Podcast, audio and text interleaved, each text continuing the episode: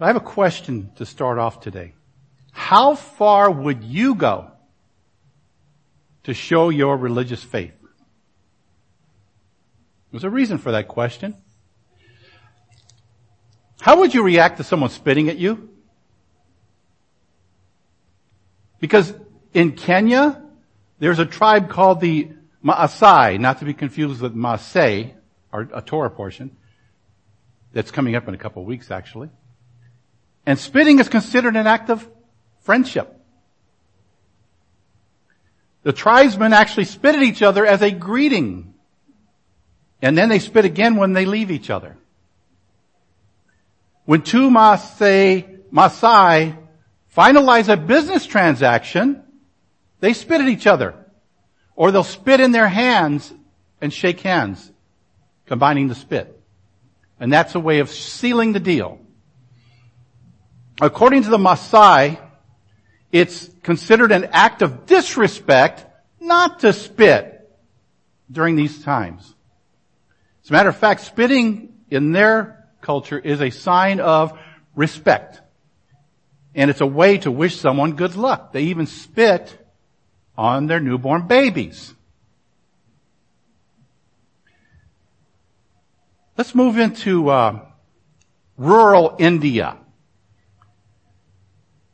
Both the Hindus and the Muslims there allow their babies to be tossed off the roof of their shrines and then caught in a stretched out bed sheet about 30 to 50 feet below. That ritual actually dates back about 700 years. And that's when infant mortality was high. And there was little to no medical knowledge available, and families had few places to turn for help. It's believed in their practice that they give their children long lives and healthy lives by doing this. Now, come to the Western world. Especially to many of us who look at spitting at each other and throwing babies off roofs, not necessarily what we would consider the right thing to do. Matter of fact, some of us would think it's rude. Some will think it's criminal. Or just plain unsanitary. And that's according to a Western worldview. But they have an essential element within the cultures that they practice these things.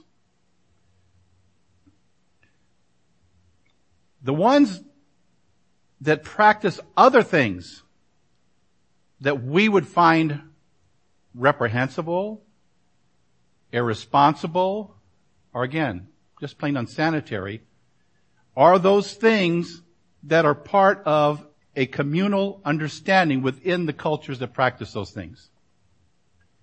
And they've been developed, and they've developed those practices over centuries, much like some of the things we do from the Torah. It becomes part of their culture. It's what they do. Now, to an outsider, of course, it becomes something that can be unimaginable to even think of these rituals. Even when you put them into the context that I just gave you. You know why they do it, but to us, it's something we would never deal with or put up with. The only way to truly understand is you have to be on the inside of a community as opposed to an outsider. That way you can experience and appreciate the power of their practices and rituals of their faith. This week we find ourselves in Parashat Chukat, which includes one of Judaism's most unexplainable, one of them at least, rituals. Charlene read it to us this morning from Numbers chapter 19, verse 2. I'm not going to read the entire verse, but in there we find the mitzvah of the Parah Adumah, the red heifer. To say that it's unusual would actually be an understatement. Even some outsiders find it quite abnormal.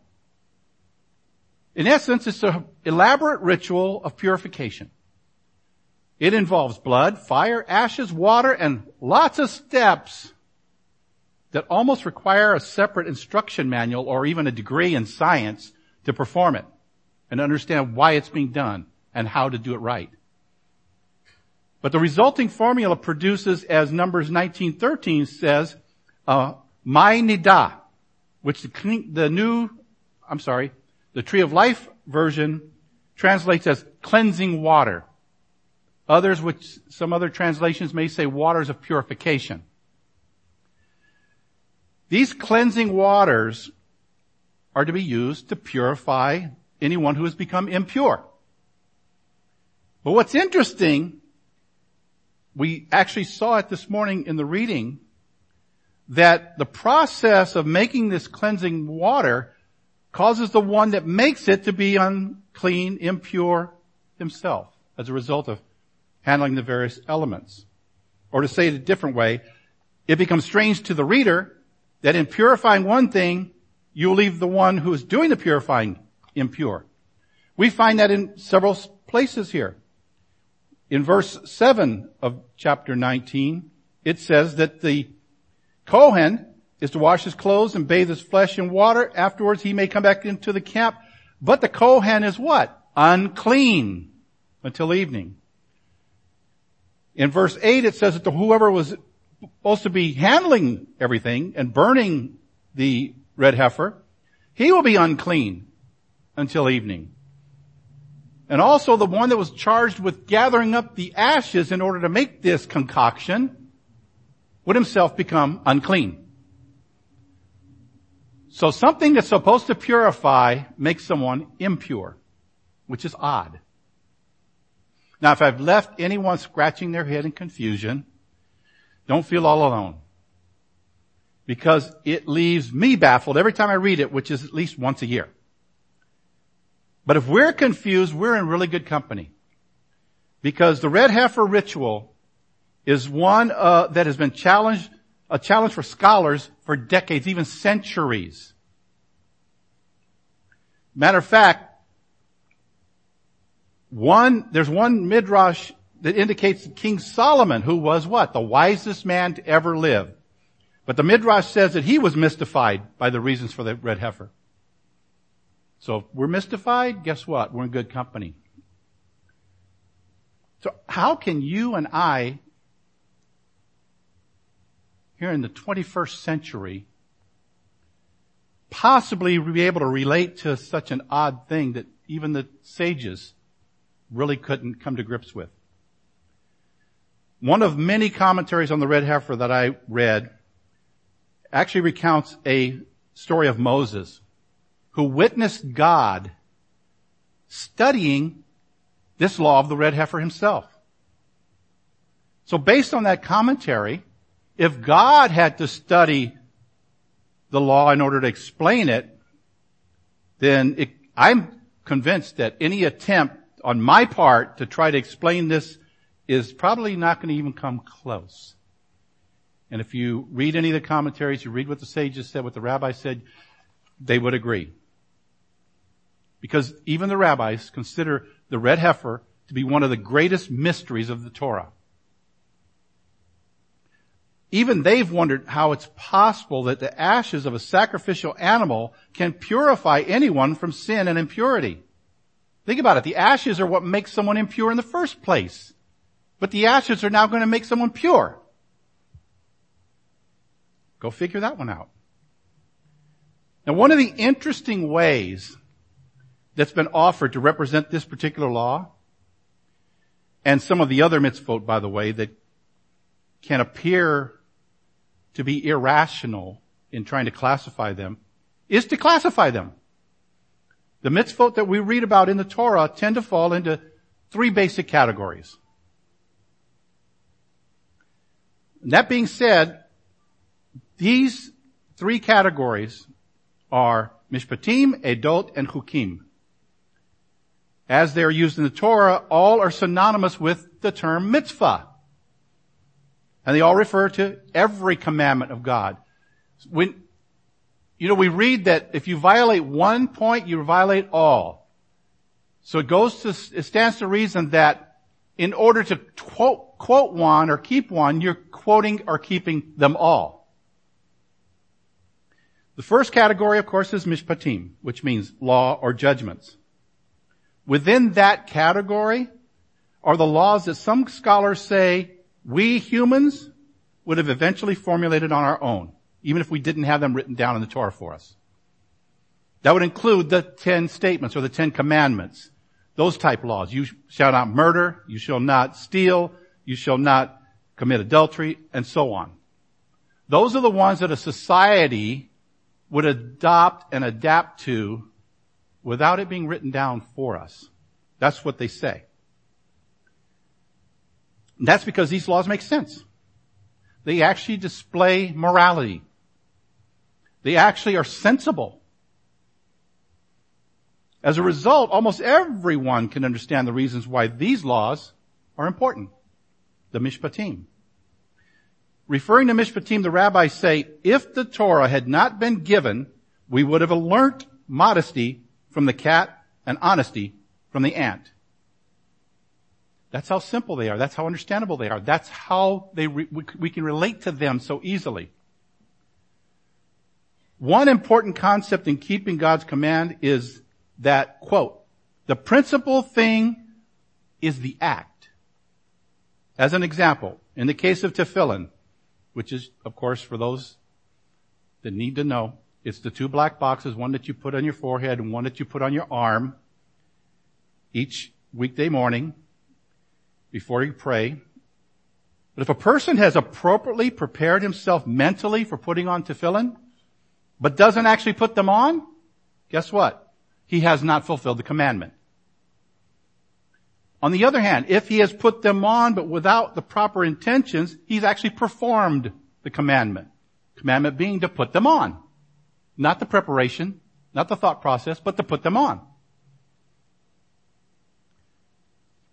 The next category would be the mitzvot that even though we might understand them, we as human beings would probably not necessarily have thought of them on our own. Those are the ones called the edot, which means testimonies. They include things like the observance of Shabbat and the other appointed times, the moedim. Chabad actually refers to these saying that had God not commanded them, a man would not have invented them. So in some ways, they are not as rational as the Mishpatim. But many, including some of us, have learned to appreciate their meaning and their purpose. Shabbat, we're observing right now. The last category, which is the one our parasha is named for, are the chukim, which are the decrees.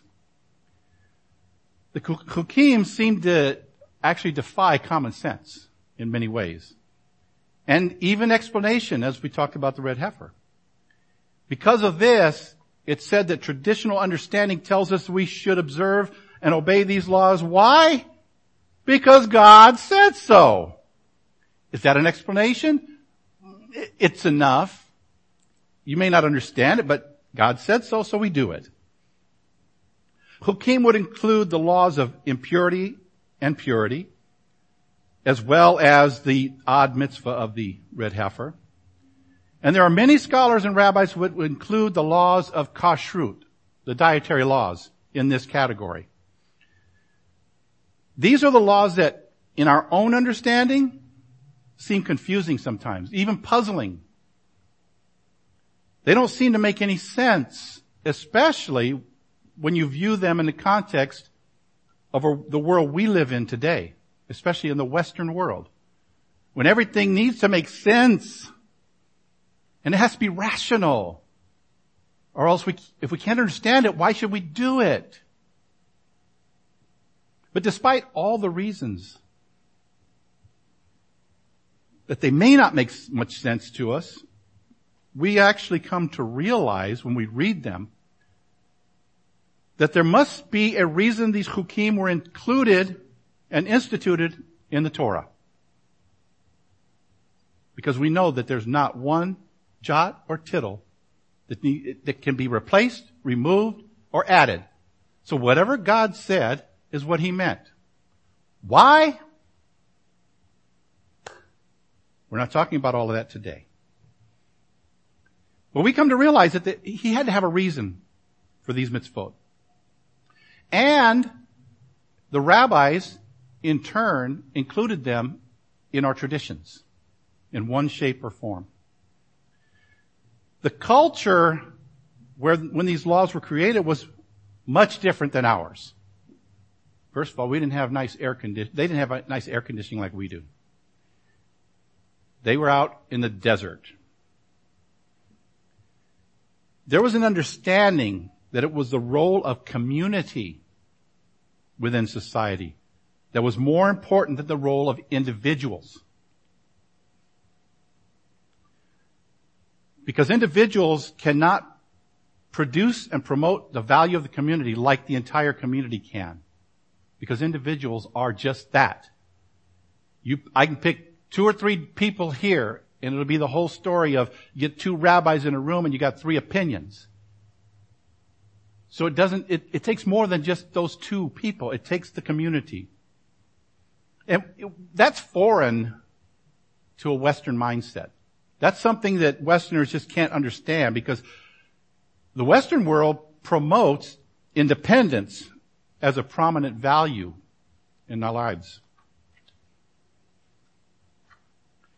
So laws like kashrut, like the dietary laws, the ritual bathing, the purification ritual of the red heifer, it provided a cultural standard that put the needs of community ahead of the needs of the individual members of that community. Many of the laws we find in the Torah were put there to help support the health and preservation of the entire community, which of course would involve and include the individuals, but not as individuals. So the individual in the end, it didn't matter if it came at the expense of the well-being of the community. I mean, it was not a thing that you thought of. The individual could not cause the well-being of the community to be diminished or hurt in any way.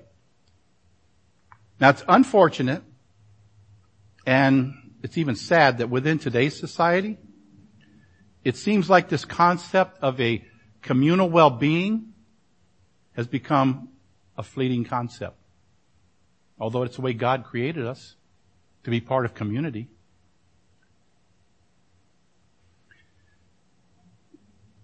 The thing is, any rule that promotes the community above an individual challenges us as Westerners. Because of this thing where we're encouraged to express our individuality and make sure our individual needs and desires are met. Because we live in a culture today that emphasizes and even encourages independence. Think about this example. Consider the security at airports. We allow what actually seems to be invasion of our privacy because it's a law that benefits personal safety. So the law is there to protect us as individuals. So if we're going to use air travel to take us from place to place, we follow this law that's actually beneficial to the community too. But only if we decide that it's worthwhile for us as individuals. Jonathan David Haidt is an American social psychologist, and he's a professor of ethical leadership at New York University's Stern School of Business. He wrote a thesis entitled, and we're not going to talk about this thesis actually, but I thought it was cute, Affect, Culture, and Morality, or Is It Right to Eat Your Dog? Well, actually, is it wrong to eat your dog? But see, he calls this whole mindset that we're talking about the ethics of autonomy. Gosh. Which for those that need a definition, it means self-governing or independence, which is part of what we've been talking about. He wrote a book called The Righteous Mind, Why Good People Are Divided by Politics and Religion. And he suggests that societies such as ours create moral systems that are individualistic, which is to say independent and self-reliant, and universalist, which is to say people who believe that all humankind will eventually be saved. He goes on to suggest that this would produce people who see, as he calls it, a world full of separate objects rather than relationships. He would say that we buy into ideas like justice and equality, but not necessarily at the expense of our own individual desires. As you know, for months, we've been talking about relationship and how important relationship is in community. He's saying just the opposite. This would create non-relationship. But obviously this type of moral system would not succeed in every culture. Nor would the systems that I talked about at the opening exist in every culture or succeed, especially not here in the Western world. Now, there are many others that view the concepts of relationship, context, groups, and institutions as what defines them as society. Haidt refers to this as the ethics of community, and that should sound very familiar to any of us who follow God's commands. They are all about community. They're not about individuals. They're not about me. They're not about you. They're about the community. Judaism exists in a realm where the ethics of community is standard practice. And so these are the very concepts that put community first, and in doing so, they create an interdependence rather than an independence. And that, by design, tends to strengthen not only the community, but the individuals who live within that community. And that's the perspective that makes the most sense. It's the one that can bring us closer to beginning and understanding of rituals like the red heifer. Understanding this whole thing of purity and impurity from the same source. It can also cause us to recognize that it's rational when it comes to community. If you think about it from the singular individual point of view, none of it makes sense. So we can look at it this way. The chukim, or the decrees of the Torah, might help us to see that what seems irrational to the individual will cause us to recognize that it's irrational when it comes to community. The German rabbi, scholar, and theologian, Rabbi Leo Baeck, said that Judaism was founded equally upon both mystery and commandment. He said commandments like the Chukim teach us that the ethics of community can move us beyond our natural ethical intentions. For us to live as a community means that we sometimes need to look beyond ourselves and follow an action because we are part of something bigger than ourselves. He says, then what seems to be irrational becomes rational as we work and strive together to create that better world that God has called us to be part of. Ultimately, understanding the reasons behind the red heifer and the performance of this purification process is far beyond our intellect. We could not fathom. If the rabbis and the sages could not figure it out, how are we going to figure it out? All we know is God said it. Do we have to do this purification ritual with the red heifer? Not right now. There are these people that have supposedly found the perfect red heifers. But it seems like almost all of them, once they really start inspecting them, find out that there is a blemish. There is not the perfect red heifer today. Now, prophetically speaking, the Parah Adumah, the red heifer, points us where? To Yeshua. To Yeshua the Messiah and his sacrificial death on the execution stake.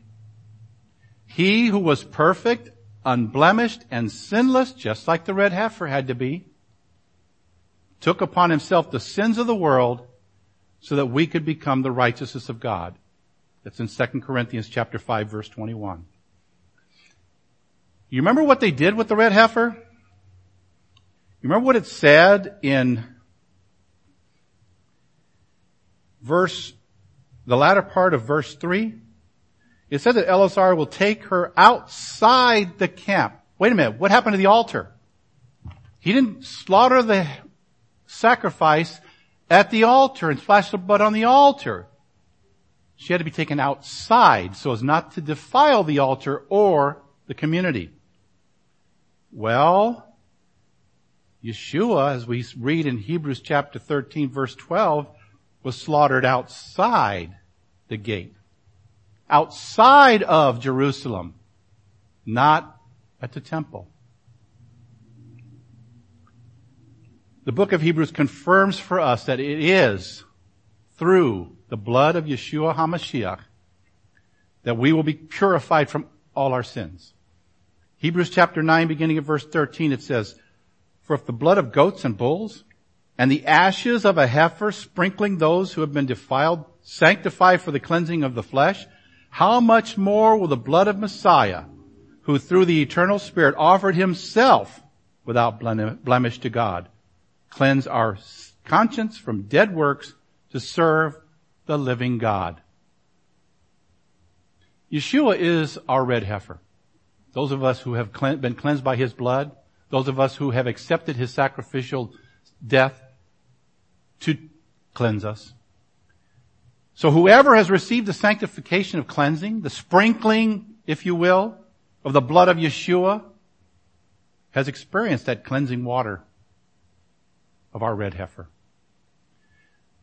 And in conclusion, 2 Corinthians chapter 9, verse 15 says, "Thanks be to God for his indescribable gift."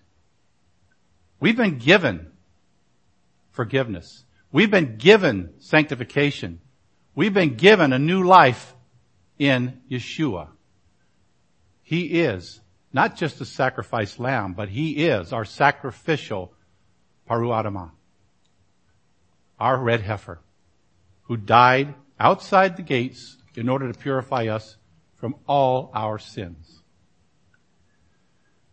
Lord God of Abraham, Isaac, and Jacob, we thank you, especially for your word, but even more so for Yeshua, who fulfilled your sanctification for us, that we could stand before you cleansed and purified, that we no longer have to be separated outside the camp, outside of the community, but you've called us to be part of community, a community that celebrates the cleansing blood of Yeshua, a community that works together and does not seek after our individual needs.